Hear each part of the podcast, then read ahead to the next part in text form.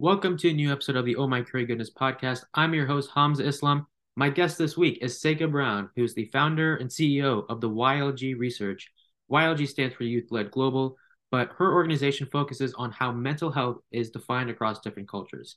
And there's no doubt that mental health has been a, a big topic these past couple of years, especially with the pandemic. And ultimately, it is one of the most confusing topics today because we just don't know what a person is going through at the end of the day. And the fact that she is focusing on this field and also how mental health is defined not just in the United States but in different countries is really cool. And I'm excited to talk to her. And I also want to say that this is a very historic episode.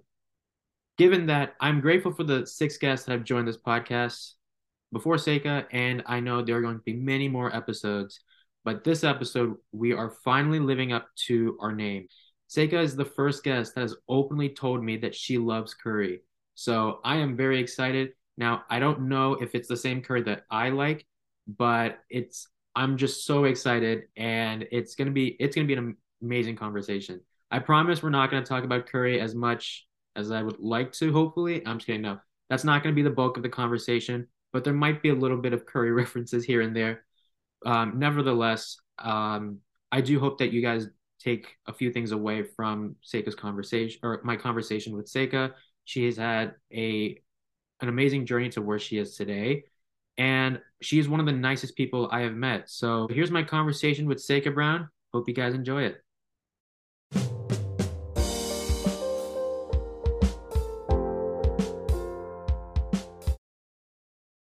Seika Brown, welcome to the Oh My Curry Goodness podcast.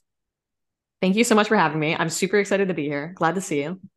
of course, this is such a historic day because I've obviously interviewed six people. You are you are now the seventh guest, and no dis- disrespect to the six guests previously, but we are finally living up to our name. Oh my curry goodness, because Seika Brown loves, I mean, loves curry. So I'm is, a big curry fan. This is truly an amazing moment Finally. I'm glad. I'm honored. I, am honestly honored to be the first one who who is outspokenly um, loves curry. I had curry last night for dinner, actually, just just for this interview. you know, it, it's it's funny because I was talking to my friend the other day, and there was just this level of excitement getting ready for this. And my friend went, "It took seven episodes to finally get to this point," and I was like, "Yeah, yeah I'm actually surprised." No, you know what I was thinking as I was getting ready for this. Obviously, you know, you are the seventh guest, but I would love if we, if I ever get the chance to do in-person podcast events, mm. I would love for you to be the first in-person podcast guest.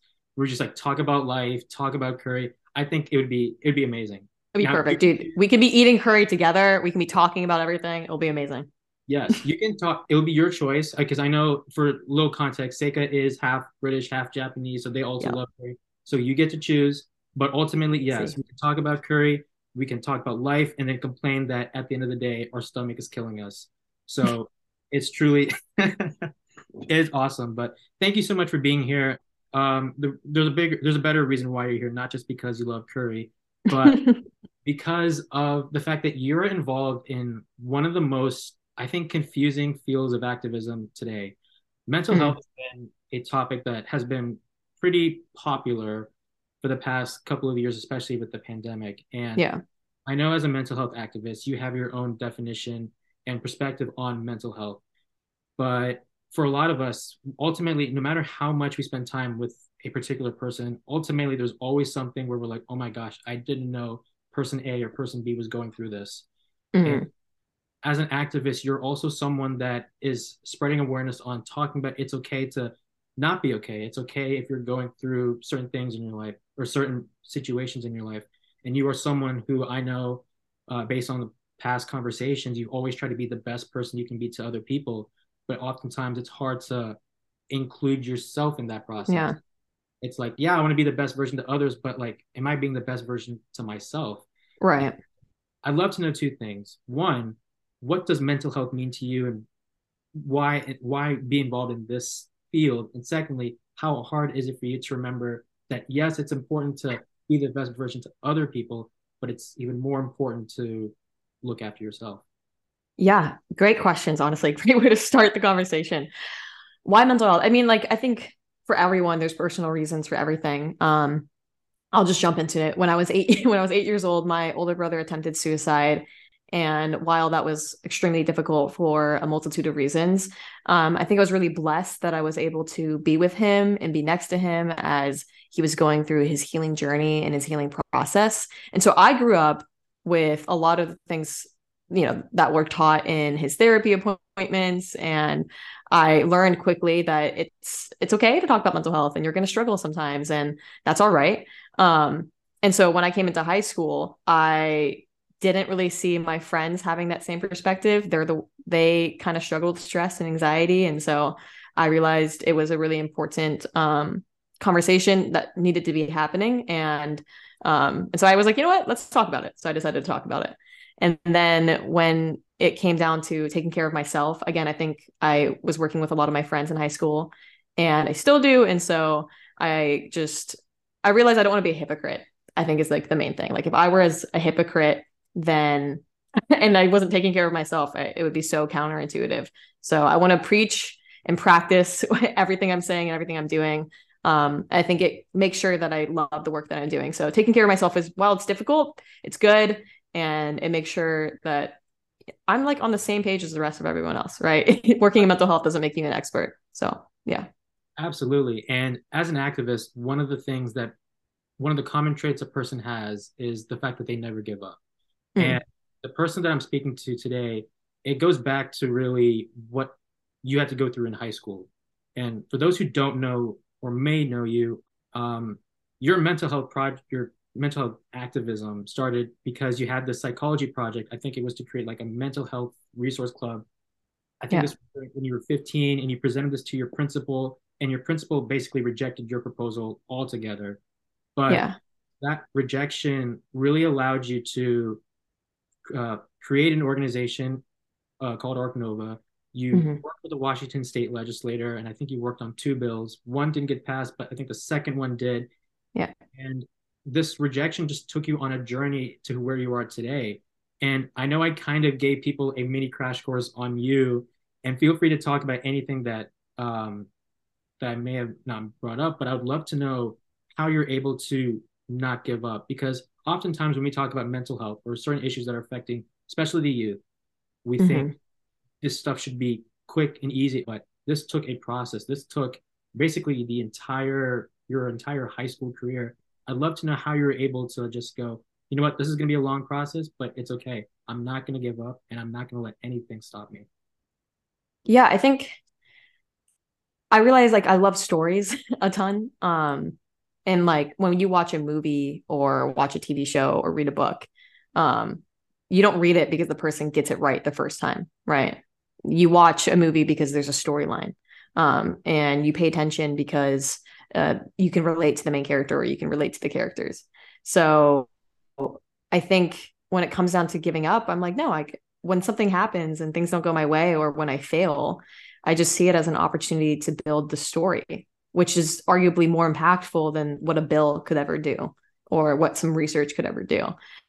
Um, because we all can understand a story, right? There's a lot of complexities in terms of passing a bill, but I knew early on that even if my friends and I were failing to do, you know, failing to pass a bill or something, at the end of the day, we were young people in these you know offices in the capitol in the legislature and we were making a story young people working with politicians so i think i just try to see the big picture and just remember that even if things fail it's still a good story yeah and, and it's inspiring oh yes of course i think that's one of the things where people will look at like superhero movies or movies where like they lose the first time but then they win the second time and it's like mm. yeah who cares? We already know the story, but it's like, yeah, but let's talk about the actual story that took place because people undermine the importance of what that person had to go through to get to where they are at the end of the day.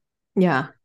Um, before we talk about your role in uh, learning about mental health across different cultures, I want to go back and talk a little bit about ArcNova because that was the organization you founded at 15 that really mm-hmm. led you to work with Washington state legislators in order to get bills passed. Um, but this organization focused a lot on mental health policy. And what's interesting is oftentimes people care more about like what your organization does. Like no one cares about the name. They're just like mm. what your organization is about. But I really want to know more about what Arc like I want to know more about Arc Nova because yeah. um correct me if I'm wrong, I think you connected you had like you use like Greek and Latin to combine this word, and I think it means like new beginnings. Yeah.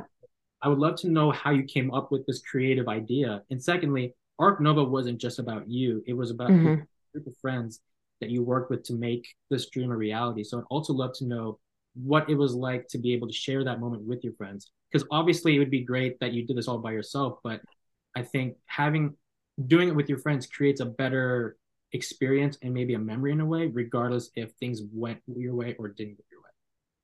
Yeah, I think uh, the the way to answer that question, like both of those questions, kind of tie in together. Um, like I said earlier, um, I think stories are a beautiful thing. And when my friends and I were starting Arc Nova back when I was 15 and we were all 15, we were like, what kind of story are we painting? We're painting something new, right? This is something that we haven't seen a ton, um, especially back in like 2016, 2017. Um, and I was like, this is a new beginning, right? Where we have young people leading the conversation, um, being the ones to talk about mental health in a bold way. And I was like, okay, what word means new beginnings. And i didn't really find anything on google. So um, i was like let me just low key create a new word. Um, i took two i took a latin root and a greek uh, like suffix and i just combined it to mean new beginnings because i think that was that's what we were standing up for. Um, and it also was like a new beginning for all of our friendships like the way we interacted with each other the vulnerability that we had to share. So um, I working with them is honestly like one of the most beautiful experiences of my life and I'm extremely grateful for it. I don't talk to this like everyone from the group anymore, but I'm very grateful for them and I'm grateful for the time that we've had together. And then two of them are still like my best friends today. And I think we always laugh because we kind of forget that we did that. We're like, oh, I forgot we worked on the bill. Like I forgot we worked on those and we passed one. So it's kind of like a fun thing. And like you said, I think it keeps us in check. It keeps us humble and lets us walk with humility, which is something I really am passionate about. And so I think sharing that moment was just beautiful because it wasn't about me. Is there a part of you that I guess wishes Arc Nova was still a thing? Because given mm. that something that people will people who know you will remember you for and obviously you're what you're doing now is really special but is there a part of you that wishes that you could still keep going given that a this was with one of your closest friends and b this was something that really propelled you into the person you see today I I was very content when I decided to end it. Um, because I we disbanded the organization at the end of my senior year of high school. Um, and all of us were going to different colleges, different universities, different life paths. And it didn't really feel correct for me to drag right some of my closest friends um, into the next stage of their life leading this organization and so I think I'm very happy with the way things ended. We ended with writing a toolkit for other activists um, to follow, not just for mental health activists, but for anyone looking into advocacy. We made that toolkit together and it was kind of like, like our last.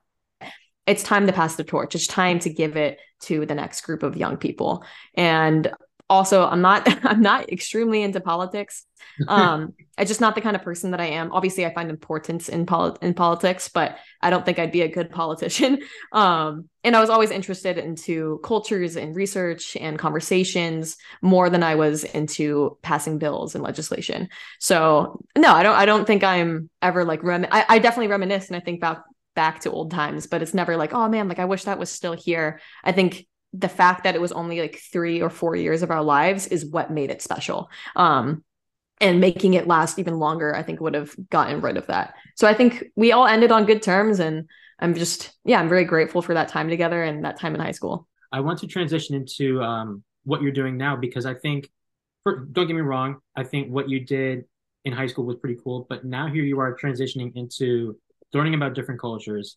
Um, mm-hmm. You founded an organization today known as well not today but like what you're known as today is the founder and ceo of youth-led global research where mm-hmm. you study mental health across different cultures now going from policy to learning about different cultures is a complete 180 yeah i love to, obviously you talked a little bit about uh, or i talked a little bit about how you're british and Jap- or half british half mm-hmm. japanese you talked about combining greek and latin so there's obviously there's little bits of cultures here and there but ultimately what led you to decide to take that jump and how difficult was it given that they're two completely different like things, things. yeah. It, it was hard. Um i think a lot of like political activism is very in social media. Um and i'm not i'm not like a good social media influencer. Um and it's not really my cup of tea to like be in that type of spotlight and i think i got really stressed out because of that but obviously i love mental health and i love talking about it. And it's not just i love it it's important. And i i think i have been called to do this work. Um and so yeah it's it's definitely a big switch but i i'm as like a, you've mentioned i'm half japanese and i'm very close to my mother. Um and part of my brother's healing journey back when everything was going on with his you know suicide attempts and his depression and his struggle was understanding the culture that my mom was raising us in even though we are from you know we were living in the united states. Um and that took a lot of maturity that took a lot of growth that took a lot of time um and that took a lot of conversations. And so i think having those personal conversations with my mom helped me have a different perspective and a different mindset and like oh wait maybe my perspective of mental health isn't the same way everyone else perceives it. And maybe people don't even need to perceive it the same way I perceive it. Maybe all we really need to do is take a second and listen to where their values come from and what actually helps their mental health because the western way to you know approach mental health won't work in every other country across the world. So I think I, especially in this in the United States, we have an insane mix of cultures, an insane mix of backgrounds, and so I was like, I think we're missing a research gap here. Um, we're talking about policies, but you can't provide solutions without listening to the people. And within the mental health research world, and just within mental health in general, there's this huge gap um, in both research but also in mental health understanding. We just don't take into account the culture which is i think is a big flaw and that has prevented us from making good solutions. And so i think my time in policy has taught me that. And then when i came into university at a place like cornell i was able to you know discover and explore how research can be beneficial in broaden, broadening the understanding of individuals. Before we talk more about your your work in mental health and like looking at different cultures, I want to bring back to what you talked about, where the importance of learning about different cultures, because mm oftentimes it's like we have like our way of learning about different situations. And let's yeah. mental health, for example, we're like, this is how we see mental health. But what yeah. we often forget is that everyone else sees mental health differently. And often, like, everyone sees mental health, but oftentimes in a different way than how we perceive it. And yeah. so I know this is technically a little bit out of your area of expertise, but talk about the difference about learning about different cultures. Mm-hmm. Not even if it's just about mental health, but like kind of like how you talked a bit about um, just learning about different perspectives. What yeah. Like, talk about more, talk more about what learning about different cultures means and what's the reward behind it because oftentimes people people are like okay yeah we definitely need to learn about this but we don't but we don't mm-hmm. often that, that there's there was a bigger reward to it or like something that it allows us to like look yeah. at like than what we previously have before yeah yeah i think i took i'm, I'm minoring in anthropology currently um and something that one of my anthropology professors was saying was that in anthropology is like the study of cultures um just for a quick background but uh, an anthropologist should never go into another country um with the want to understand the culture because it's impossible to do that without living there. And it's impossible to understand a, a, culture perfectly without growing up there without engaging it you know engaging in childhood and engaging in development and education. Um, and while you can be like let's say 30 and move to a totally different country it, it's not the same you know as being raised there. So i think the first thing is um, that that I experienced and I found value in with by learning about different cultures like oh I don't need to understand. That's not the point. It's not about them convincing me that their culture is good and it's not about me convincing myself that my culture is good it's genuinely just taking the time to be their friend. Um and in a day you know in the time period where things are so modern we have technology we're so connected with each other and then a lot of western states um, not just states sorry a lot of western countries are um, i'm forgetting the specific term but a lot of the western countries have like i said like a bunch of different cultures and a bunch of different demographics. We are beginning to experience um, this combination of of race, a combination of perspective, a combination of religion. And if we don't take the time to try to appreciate the other person, if we don't take the time to try and appreciate the other person's perspective, then we're never going to get to kind of like, you know, be- becoming friends with even people we disagree with. Um, it's not about proving what is right and what is wrong. It's about meeting a compromise. And sometimes that requires you to sit down with the person you disagree with and be like, let me hear about you and let me let, let me see, you know, what your way of life looks like. So I can try and appreciate what you are bringing to this table. Um, so I think it's a change in perspective in, in that sense that it's not necessarily about um, like oh let me let me go and understand and let me go teach all these cultures about mental health. It's like no no no. Maybe they don't need our help. Like maybe these people are actually very happy in the eyes of the west but their practices seem very poor in the eyes of the west right? So uh, perhaps they don't need our support. And it would be better to just let them be and let them exist the way that they want to exist versus saying no no this is the right way and this is the way you have to do it. Because like, that's honestly just a very like colonial mindset. Um and i think when you look in public health and medicine, that is often the way things are approached. It's like, oh, the West has the best technology, the West has the best medicine, and therefore we need to force this onto people, which isn't the case. Um, sometimes, sometimes we just need to support the initiatives that they are having from their own homes. Um, so I don't, I don't know if that specifically answered your question perfectly, but I think it's less about understanding another culture, but just appreciating what they bring to the table no matter what people's intentions are, and obviously you have great intentions to not only talk about mental health, but also be a friend. Your motto mm-hmm. is not here to help, here to listen. Mm-hmm. And often, and the problem with today's world is that not everyone sees that what you're doing is for good. And yeah. the times that I've spoken to you, you've talked about how you've received criticism mm-hmm. for your work in mental health and learning about different cultures. And that shocked me because I'm like, because I'm thinking about your motto, which is not here to help, you're here to listen. And you want to be seen as a friend rather than saying, like, hey, this is how we do things. Yeah. So, firstly, what kind of criticisms are you getting from people? how do you handle it? Because, and I just want to like hype Seika up for like 10 seconds.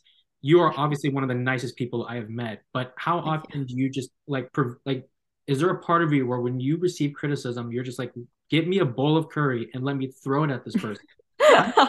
criticisms and like, yeah, just tell me about how, like how you handle the type of hate or the disagreements you normally receive. Yeah, I think I I, I receive um a mix. I get I had someone text me once and it was just this guy and he was like, "Hey, it was on your website um, completely disagree with your motto. It's like attacking people. Like, what do you mean you're not here to help? I think what you should say is like, oh, I'm here to help by listening. And I was like, there's no way this guy is telling me what my motto should be. And I'm like, no, no, no. Like, the emotional experience that you are feeling is exactly what I want people to feel. We focus and like, because there's a lot of issues within the United States and eh, that needs awareness and needs support. But I think part of that is a little bit ignorant when we neglect people that are really really suffering abroad or you know minorities within the united states that are suffering that are perhaps our current initiatives aren't supporting and when we say no no no i'm here to help you and we force solutions onto them without asking them what solutions do you need we are like shoving food and water down like their throat without their ability to drink and like swallow. And that's not healthy. You don't you don't just shove food in a baby's mouth. You help them you talk you know you you work with them. And so a lot of the criticism i receive in terms of the motto specifically is like you should be here helping people. And i'm like no i don't think i should be. Because what am i supposed to help if i don't know what the problem is? And right. they were like oh mental health is a problem. Mental health is a problem. I'm like but what is it it's like telling let's say a sick person walks into the hospital and we say oh we're here to help you but we're not going to listen to what your symptoms are Mm. How are you actually going to support them? How are you actually going to help them? So when, when we talk about mental health and we're like, oh, we're here to support you, we're here to help you, without listening to what the actual issue is, then how are we actually supposed to support them? Because for some people, it's a physical issue. People don't receive enough food. Um, shelter isn't the question. Perhaps the reason why their mental health is so low is because they don't have the basic necessities. Okay, so then how do we help them receive the basic necessities? Um, for some people, it's like, oh, I don't have access to healthcare, and because of that, my physical health is making me struggle with my mental health. Or like, okay, like how do we help you receive uh, physical healthcare? Or for some people, it's like, oh, like I'm having a really hard time within school, and that's because I'm having a hard time, you know, understanding my education and my academics. It's affecting my mental health. Okay, how do we support this person? With their academics? How do we support this person within their education? So when you talk about mental health to all these critic, uh, critics, I, what the, what they think is like, oh, we just need to like give them the top ten best healthcare, like self help, self help, um, you know, tips, but that doesn't do anything. Um, and I think that has been my main critique is that they think I, I'm not actually helping them. Of course, I would say that has I have helped people, but my goal isn't to just give another solution. My here is to listen to them and be like, oh, okay, like maybe maybe this person can actually help you better than I can. And then the second criticism I receive often is like, um, I I'm Christian and I work in mental health, and so a lot of people don't see those things working together. And so a lot of the criticism I, I receive is like either one, from Christian other Christians that are like, you aren't doing the right thing. You should be helping people. You should. I'm like, no, this is why people have a, such a bad image of us. Like, we, I think we should step back for a second. Um, or on the other hand, it's like, how dare you be Christian working in mental health? Of course, you don't want to help us. Like, of course, you don't want to help people struggling with their mental health. So it's a weird sense of like an attack on my identity or my faith. And I wasn't born or raised Christian. It, it was just something I found down the line of my life. And I'm like, okay, like I think you don't have the the right idea here. Or people are like, you don't you don't actually know what you're doing. And so how do I deal with it? I just I just shrug it off because because they don't know me. You can yeah. Google me and you can um you know interact with me as many times, but at the end of the day, I think what you see online isn't the perfect picture. Um, and so when I receive that type of criticism from people online, I'm always just like, okay, that's maybe maybe I should look at what I'm presenting myself as. Maybe you know there's some things to look there, but I try not to take it to heart because I know I have such a good friend. Like I have such great friends, and I have such a great community. I have such a great family. Um, and the fact that they know me so well gives me peace when other people seem to be um, critiquing my my ideology. No, I love that, and I want to kind of like kind of go off top because the when, when you were talking about shoving food into baby's mouth, shoving food. I was just like, is she gonna say curry? Like I, really- I was gonna say curry. I but I was like, maybe I don't want to put curry on such a bad image. Like curry deserves better, a better, a better image. so. Oh no, we were like we're curry ambassadors. We want to make sure we we we give them the respect it deserves. Exactly, exactly. um, as as someone as a young person involved I, I love how i said young. I'm also like 20 years old but yeah i'm 21 but i would like to think i'm young still okay so. But as as someone who is involved in men- mental health at such a young age oftentimes we're often or it's not even just mental health. When as a young person being involved in pressing issues they're like okay we love what you're doing but we're just going to put you on the sidelines for now. Yeah. Like no i want to be here now and I know you are often asked, why should more young people be involved mm-hmm. in health?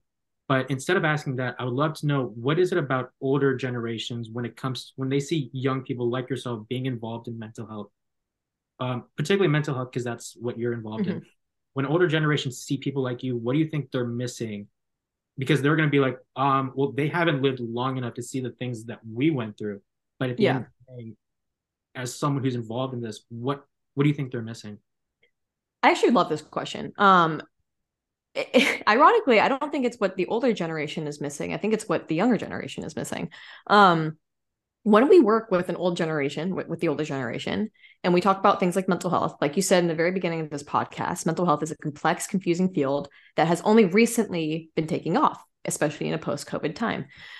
So we're asking these people that are like 50 or 60, 70 years old to talk about the traumas that they have suppressed their entire life. And there's obviously a different type of trauma each generation experiences. But no, I realized quickly that no wonder young, like older people have such a hard time talking about mental health because they have ignored it their entire life. They have never learned anything uh, in terms of you know how to take care of yourself, how to process trauma, how to treat things like depression, stress, and anxiety. And because of how unspoken it was in their generation, it is uncomfortable and it is weird and it hurts because we're asking an, an older generation to address their trauma because it's hurting us, right?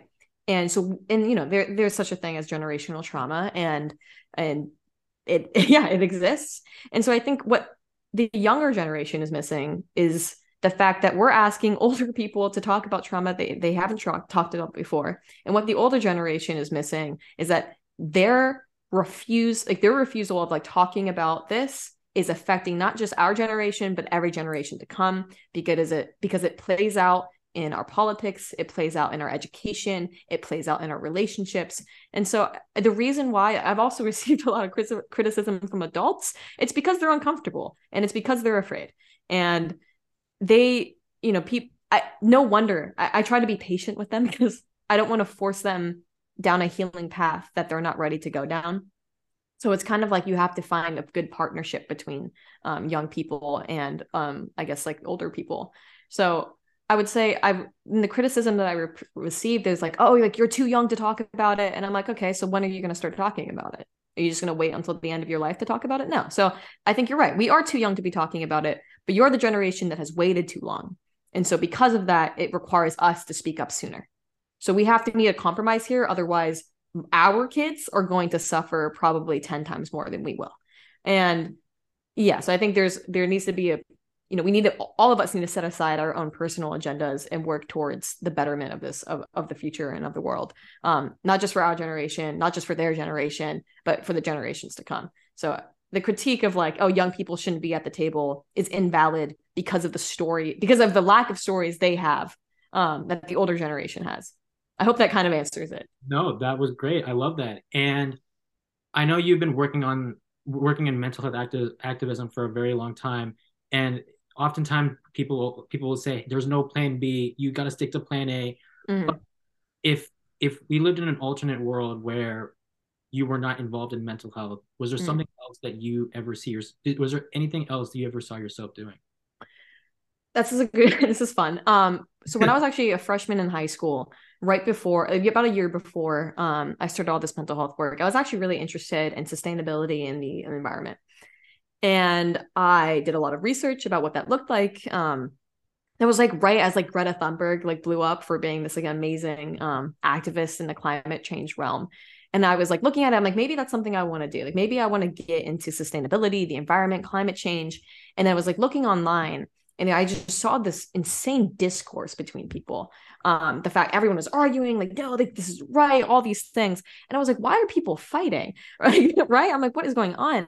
And then I realized we don't know how to talk to each other. And if we don't know how to talk to each other, why is that? And I think that's because we don't talk to ourselves enough. Like you said in the very first question, right? Like, how do I take care of my own mental health and how do I take care of myself? It's because I listen to myself. I journal. I talk to myself. I think, oh man, like, you know what? This is a, this is a pretty big weakness of me. And I need, I need to do better to, to fix that. Or I can be like, uh, this is a good strength. And I'm glad that I have that. And my friends are also able to be like, oh, whoa, Seika, like, are you doing okay? Like, you don't seem like yourself today. And I have these really good relationships in my life. And I realize I don't personally, I don't think a lot of these bigger, bigger activists and like, uh, you know, activism issues will ever be perfectly solved. Of course, that would, like, of course, they won't ever be perfectly solved, but I don't think there'll be any success if we keep ignoring our mental well-being. Because if you don't have a good mindset you're not going to be able to be a friend with a person that you disagree with. If you don't have a good perspective on your own mental health or on cultures or on backgrounds and experiences you're never going to agree on a topic. And i realized you know what?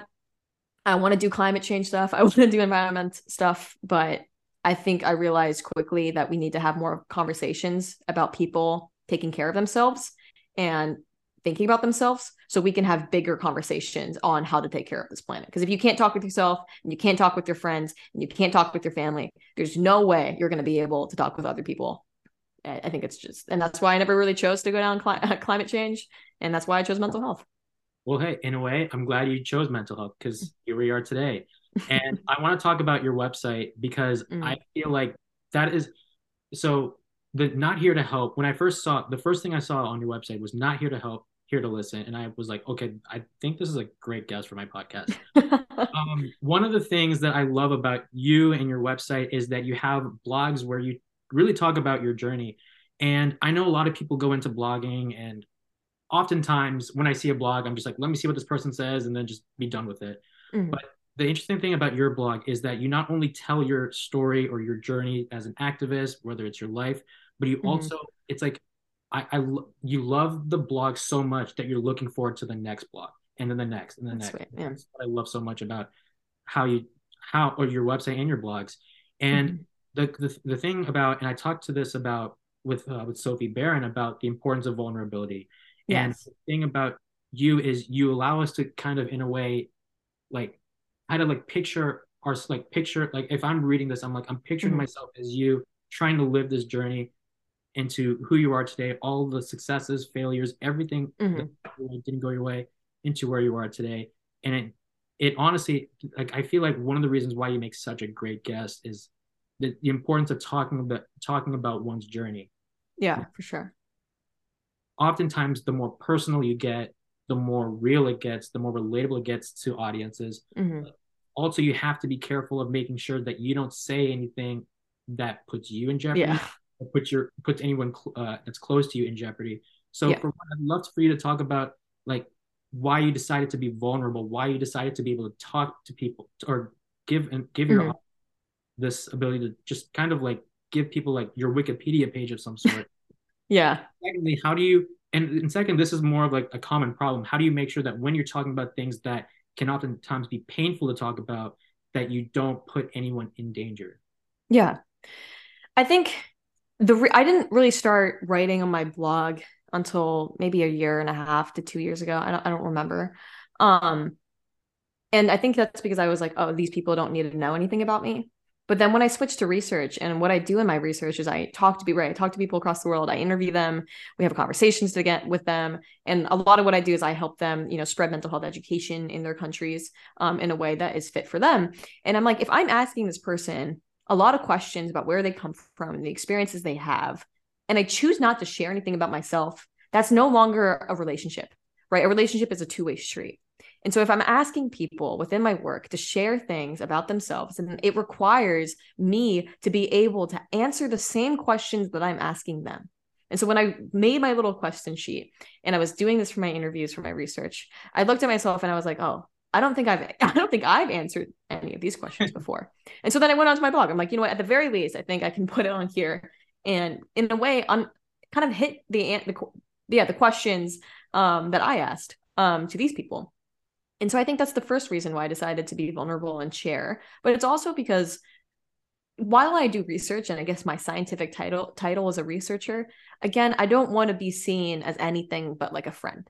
Um, and I don't even want to be seen as like an activist or a social media activist or any of those things because I because it takes away the genuineness of it. And I don't want to do this work if I'm not being as genuine as I can be. Um, and that requires vulnerability and that requires information to share. But equally, like you said, I don't want to throw my family under the bus. Um, I don't want to throw my friends under the bus. I don't want to throw the relationships I made within, you know, in this kind of like work under the bus.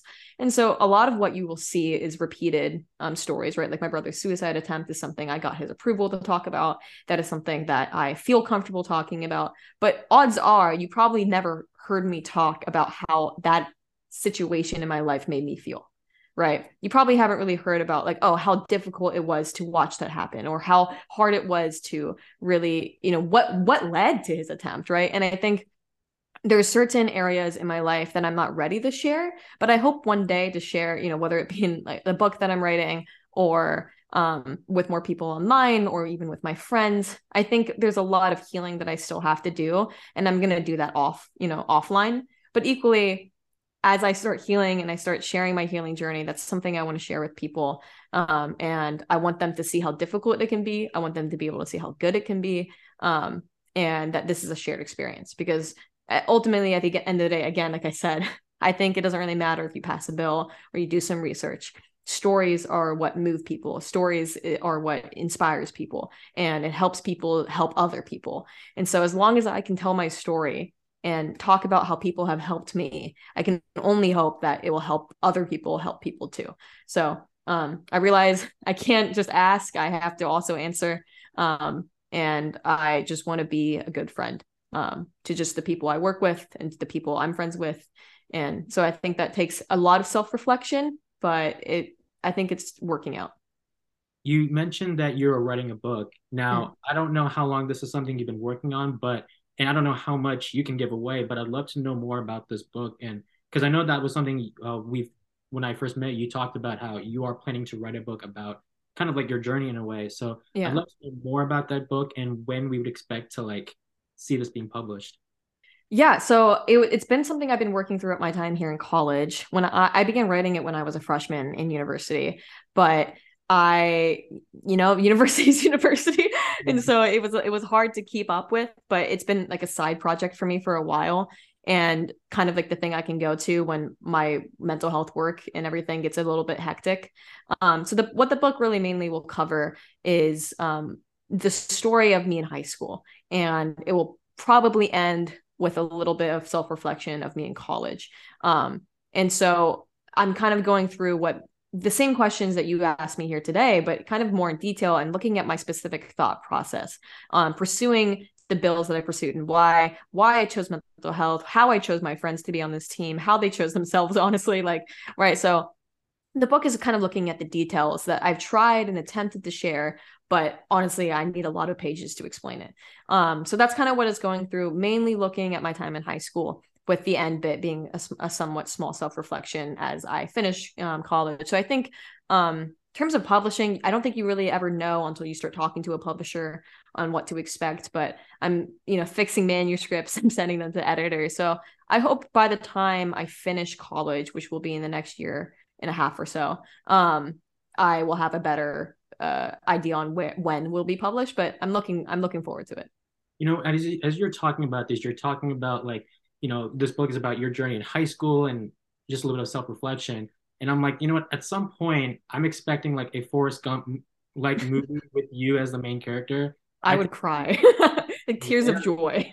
It would be hilarious. Like I feel like the first scene would just be like you sitting in a bench, yeah, with like, with like a bowl of curry, and you're just going. Yes, it, it can like bowl of curry. You know, you never know what you're gonna get, and mm-hmm. then I don't know if you've ever been bullied, but I'm just like thinking like you'll be like with your best friend and someone's throwing rocks at you. Yeah you're just someone's like run Seika run and then you're running to like Cornell University on a scholarship. Yeah. yeah, I mean, I I you know what? I was a runner back in high school, so I love oh, Forrest Gump. It's a great movie, so I don't mind. And like that's kind of, I guess, it's kind of exactly the structure what this book will look like, right? I'm telling the story on the perspective of me now, but um, I'm reflecting on it in the past. So I'm hoping that it will look good. And you know, if there's ever a movie, I hope the first scene will be you and I eating curry. Honestly, this movie is going to win so many Oscars. But um, no, I oh, honestly gosh. want to talk about Cornell um, mm-hmm. because oftentimes when we think about Ivy League students, we're like, oh, we have like a certain picture, right? Like they're like the smartest. They clearly have like the best GPA, best ACT, SAT scores, everything. Yeah. And you're very open about the fact that that wasn't, that's not, that's not you. You didn't have yeah. the best a, a, SAT scores. You didn't mm-hmm. have the best GPA. But what ultimately got you into Cornell was of your work in mental health. And sure.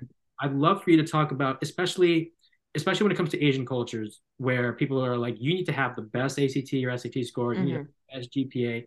And oftentimes that's what our life, like that's what success or failure means.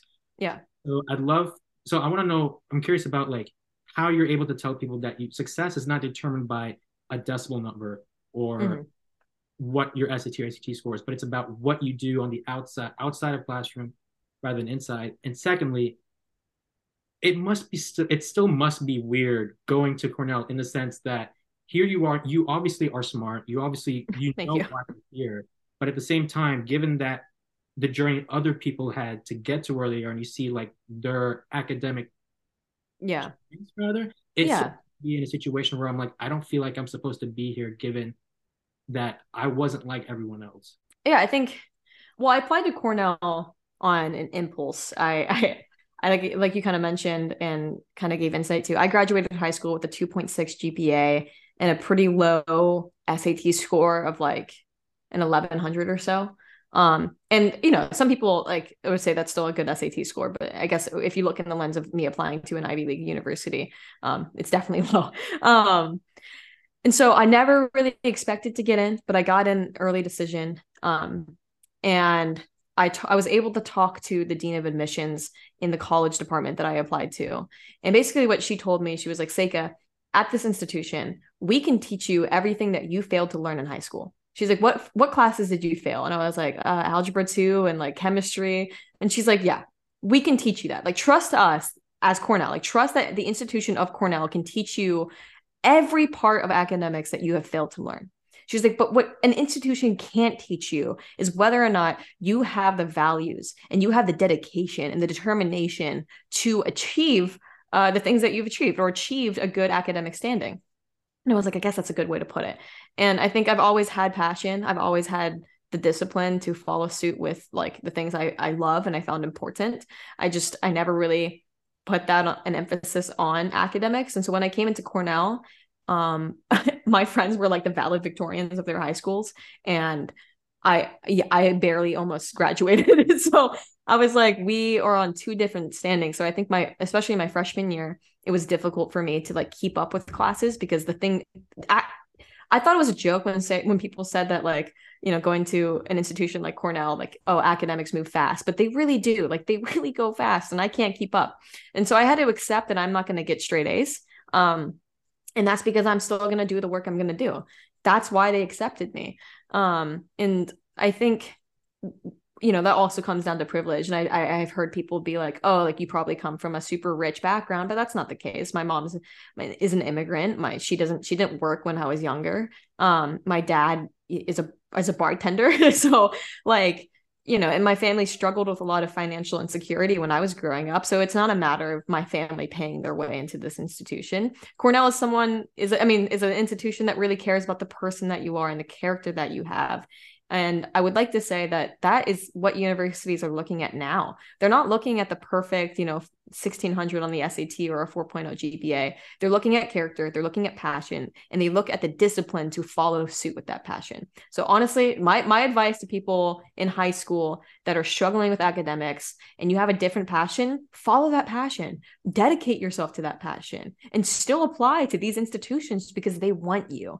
They don't want the perfect, you know, well-rounded academic student they want someone that is passionate and cares and cares about the community and cares about the people around them. So um I I just I've always felt happy and proud of the work that I've done and I put myself out there and it ended up working out for me. But it's still hard. I'm still not the greatest student. My friends will make fun of me all the time for skipping class. And I'm like, listen, I don't just skip class for fun. I have meetings. So let that be known. If any of my friends are listening, you guys suck. no, they're great, and I think my friends do a great job of keeping me accountable. Like they they, they take classes with me, and they will always study with me. And I think I'm I'm really lucky to have such a good community surrounding me um, that help me balance both my life and my work and school. So I, I think I'm really really grateful for that. It was my brother's wife. Her dad was the one that applied told me to apply to Cornell, and I think that really gives a good insight um, of how lucky I've gotten with the people in my life. And I think, yeah, they, they keep me accountable. They keep me as a as a decent student. And I'm just really grateful that an institution like Cornell cares about um, the person that you are over the academics that you are. So strive to be a good person, strive to have good character um, over a 4.0.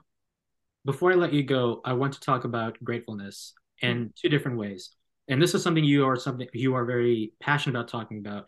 But I want to first talk about the fact that throughout your journey, whether it's in mental health or just as a human being in general, you mm-hmm. have met many people, and you are someone that, regardless of how long you've met them, whether you still talk to them or whatnot, you are grateful that you have, in a way, met them because they impacted your life and they've helped you become the person um, you are today.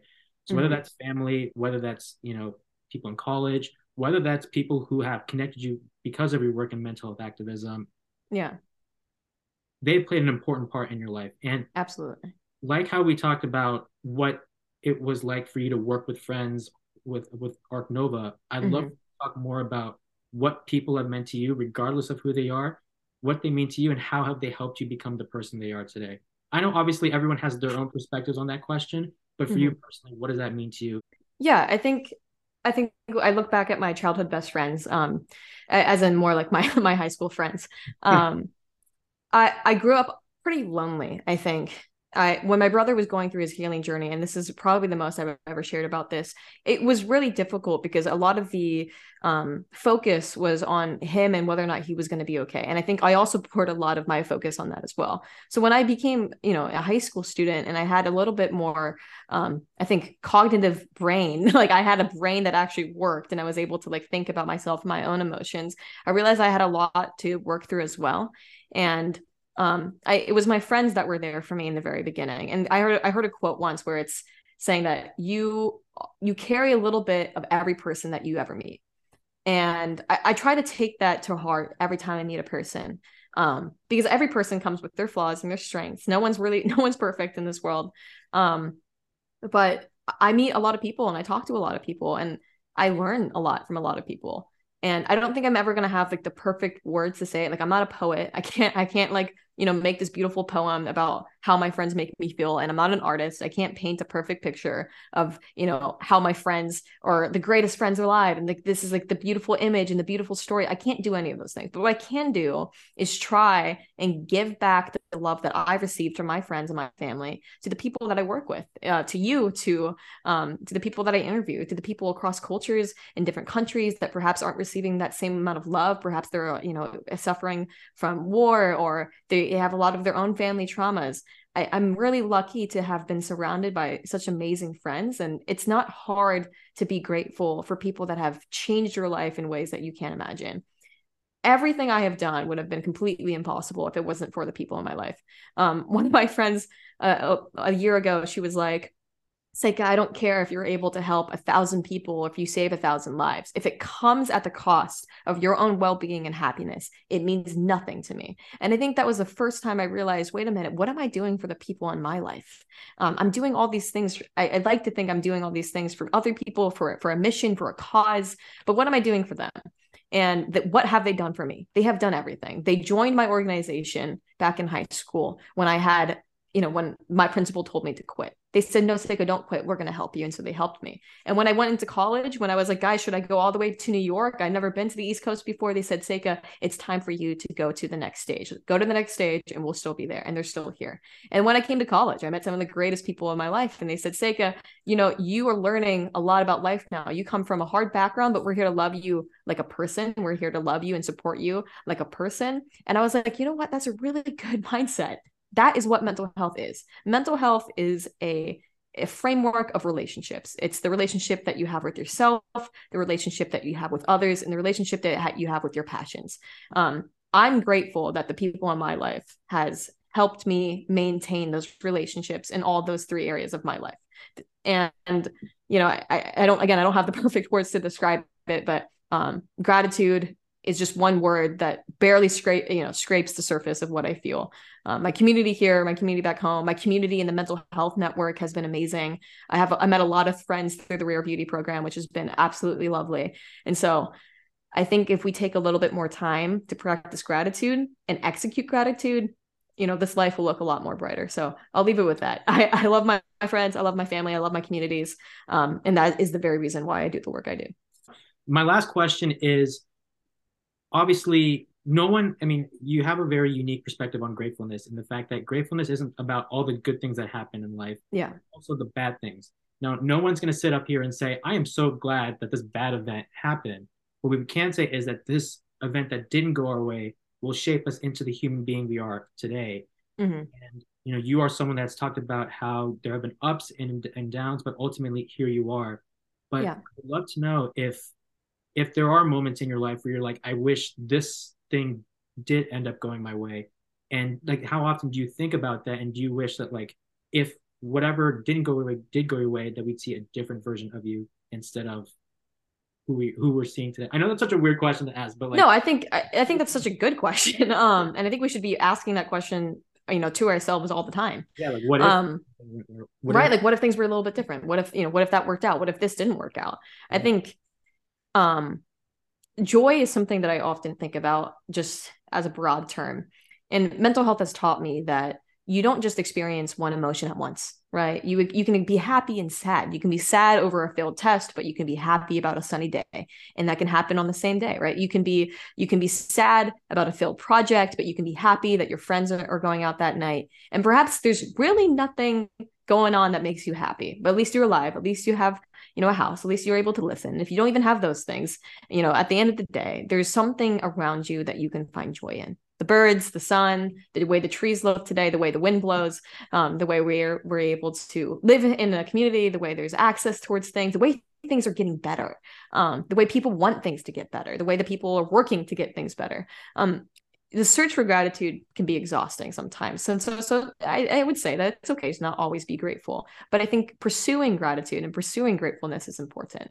But I have definitely thought sometimes, especially, it's more of like an immediate reaction. Like if I got rejected from something, I'm like, man, that really sucks. Like it would have been so cool if that worked out. But then I don't, I try not to dwell on it. I try not to go a week later. I'm like, oh man, like that still really sucks. Or two weeks later and let it, you know, consume me. I, I, I let myself experience what I'm feeling right? If I'm feeling sad about a rejection or something, I'm like, man, I'm sad about this. But then I can be able to be like, okay, you know what? I'm sad about this now. So I can be happy as I move on. Um, and I think a lot of it takes reflection. I think a lot of it takes practice and time because I'm definitely not perfect at it. But it's a constant pursuit of learning. It's a constant pursuit of you know individual and education of you know learning to educate yourself about yourself. Um, so I would say I get you know I get down sometimes. I get sad often it, you know that that happens in life. I'm, I'm, healing from a lot of things and that requires a lot of um, digging into who i am. But it goes hand in hand with the gratitude i mentioned earlier. So it's a big misconception that you only experience one thing at once. Try to let your yourself experience what you're feeling and then take it day by day.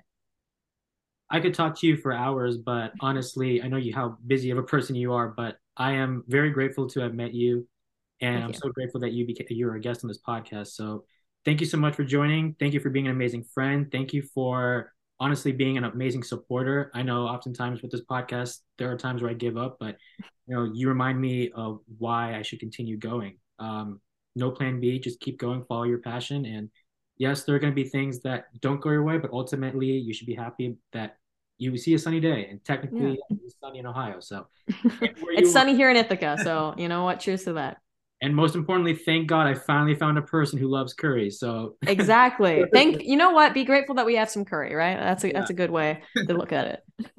Yeah of course. We'll, we'll make it happen but seriously thank you so much and uh, i'm excited to see what's in store for you in the future.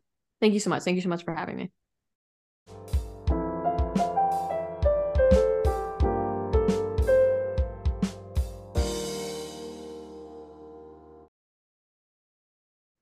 Thank you guys so much for listening to this episode. If you like what you saw, feel free to subscribe to Oh My Curry Goodness wherever you get your podcast. And also feel free to follow us on Instagram at the OMCG Podcast. If you want to get in touch with Seika or check out her website, feel free to check it out at www.seikabrown.com. Thank you guys so much for listening to this episode. Thank you guys for continuing to support this podcast in however you're doing that. And I hope to see you guys in the next episode.